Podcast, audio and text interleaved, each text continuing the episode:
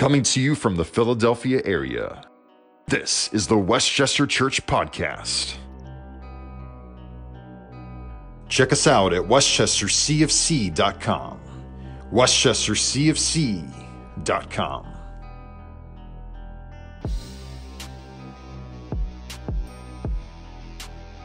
Last week we saw part of the conversation Jesus had with a man who we know of as the rich young ruler, where we see this man running up to Jesus in the streets, and he bows down before Jesus in reverence, and he wants to know what good deed that he has to do in order to receive eternal life from God.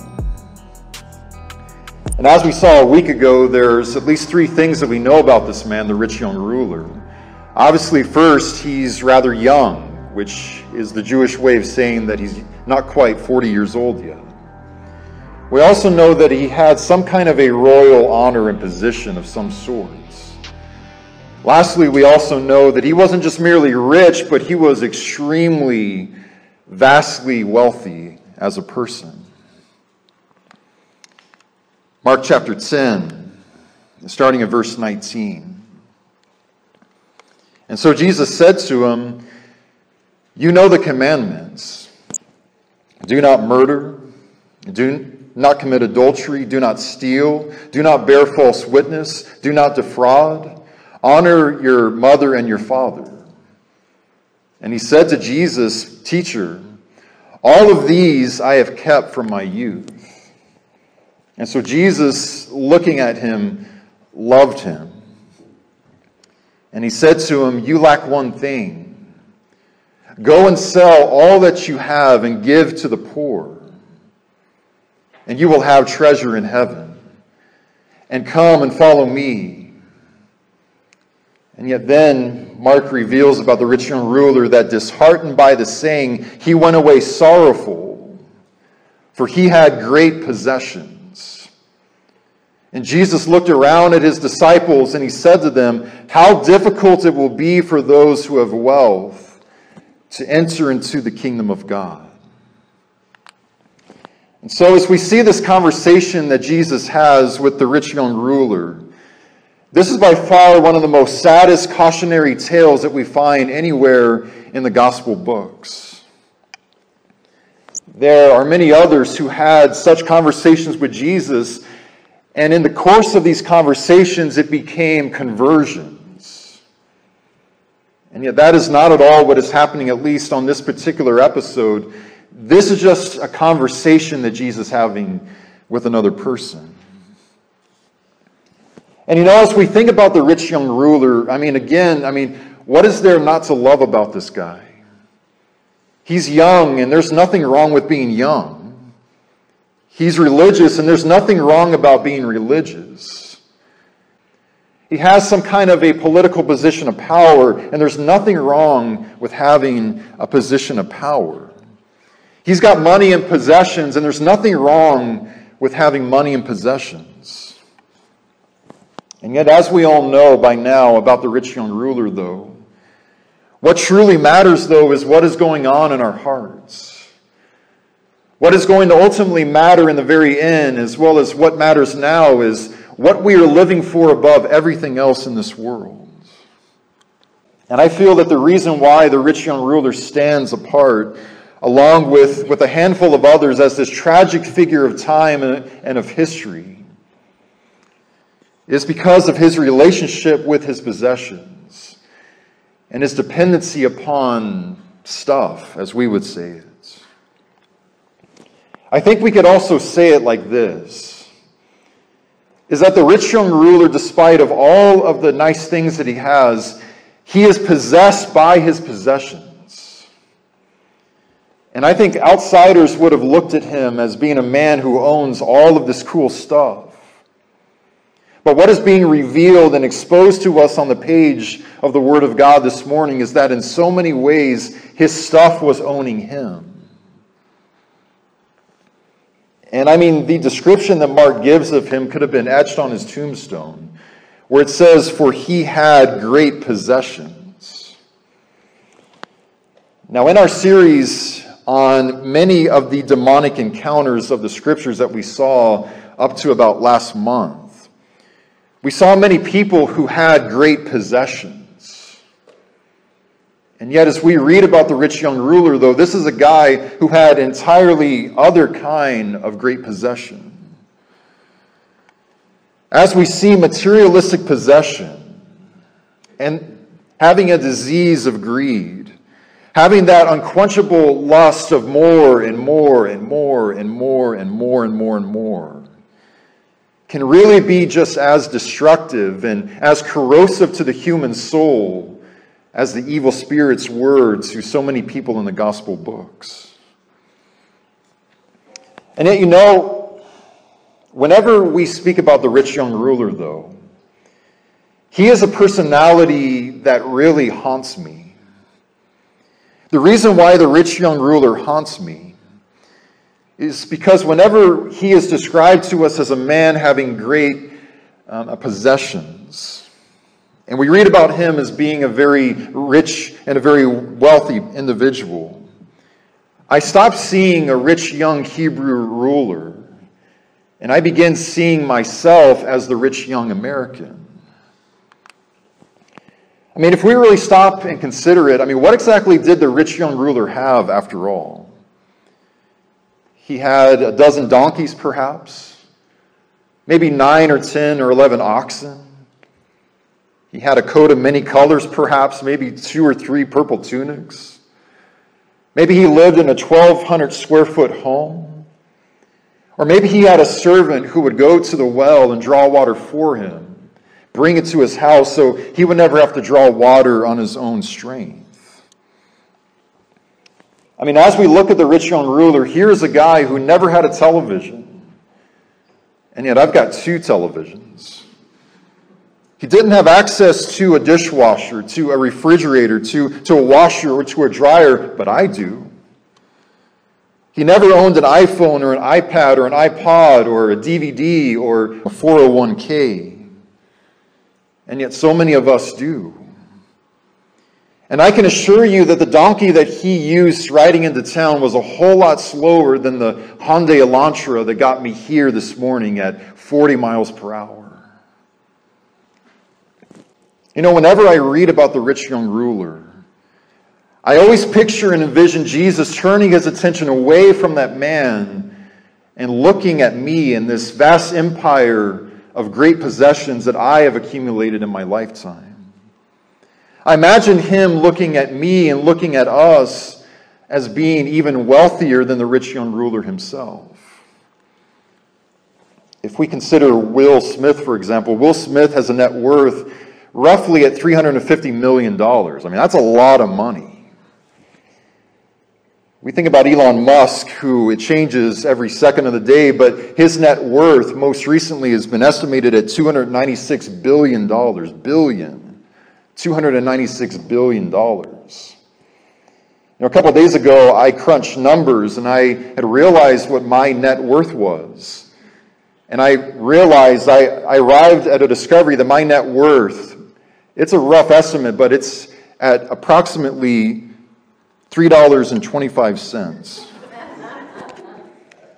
And that's a whole lot higher than I thought it was going to be. But, but even though I've got a net worth of three dollars and twenty-five cents, as I look around at all of the stuff that I have as an American, twenty-first century American person, the more that I see and I recognize that, that I am richer than the rich young ruler himself.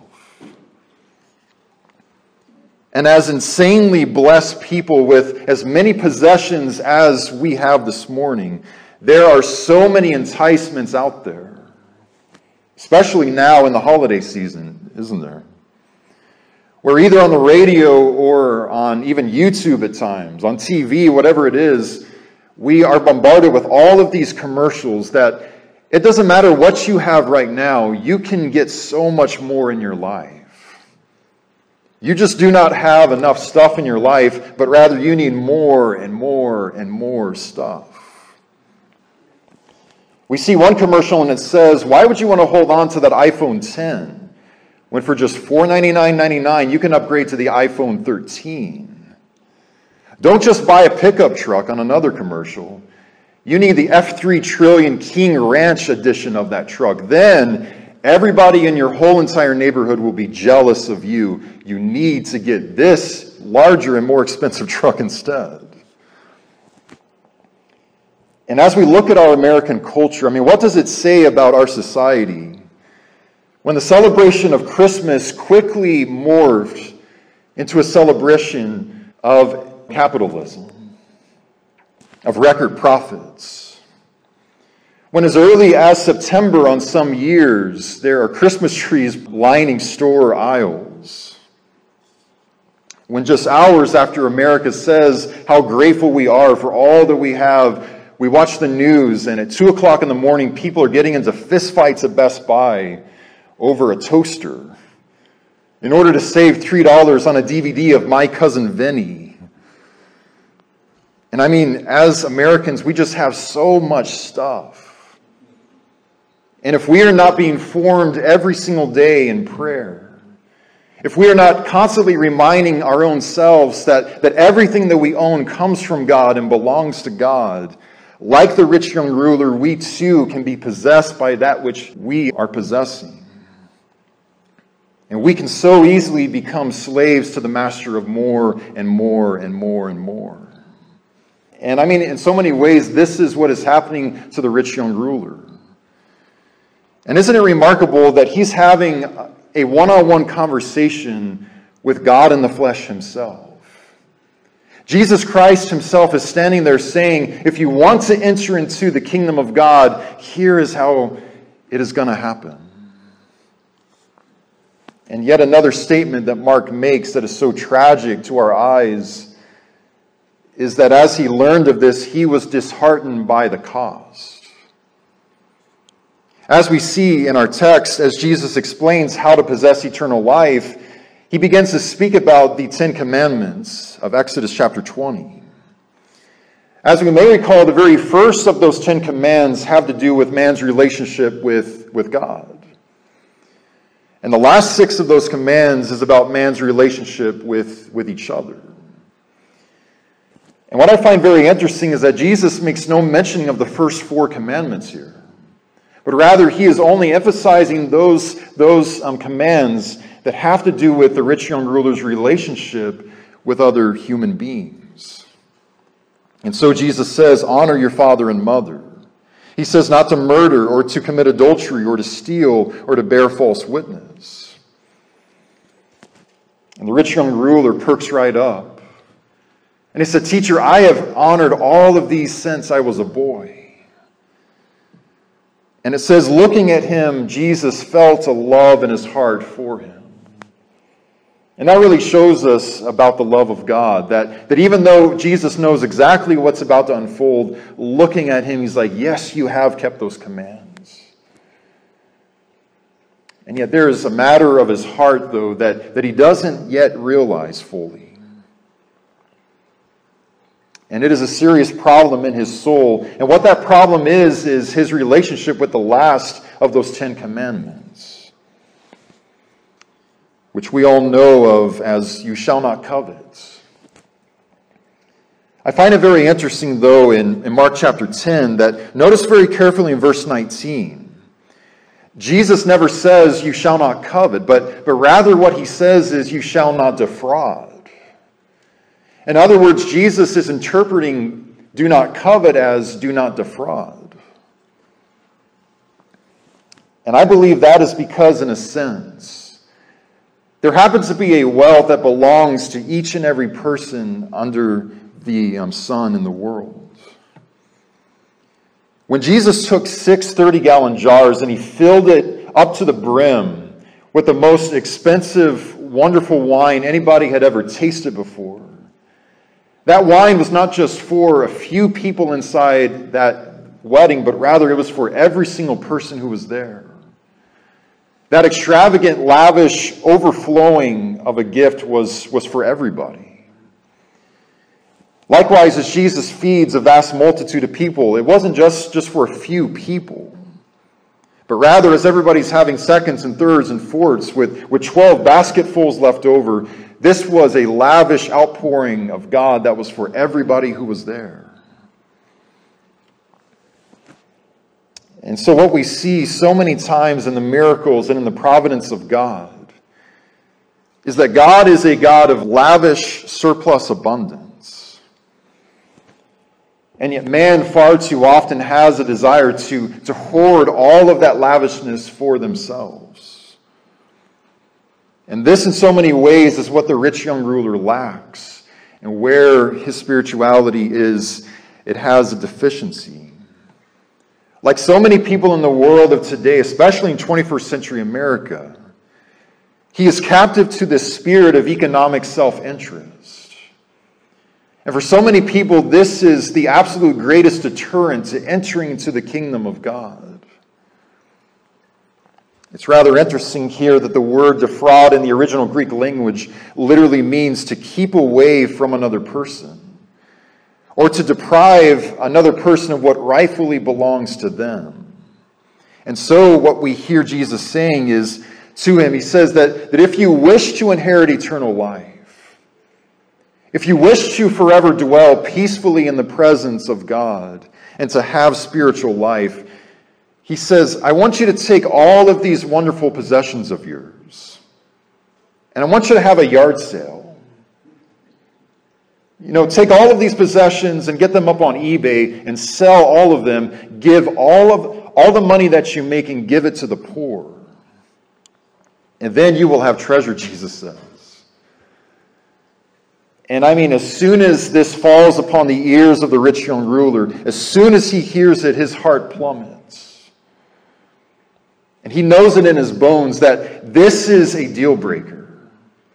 That what Jesus is saying here about entrance into his kingdom, it is simply too astronomical.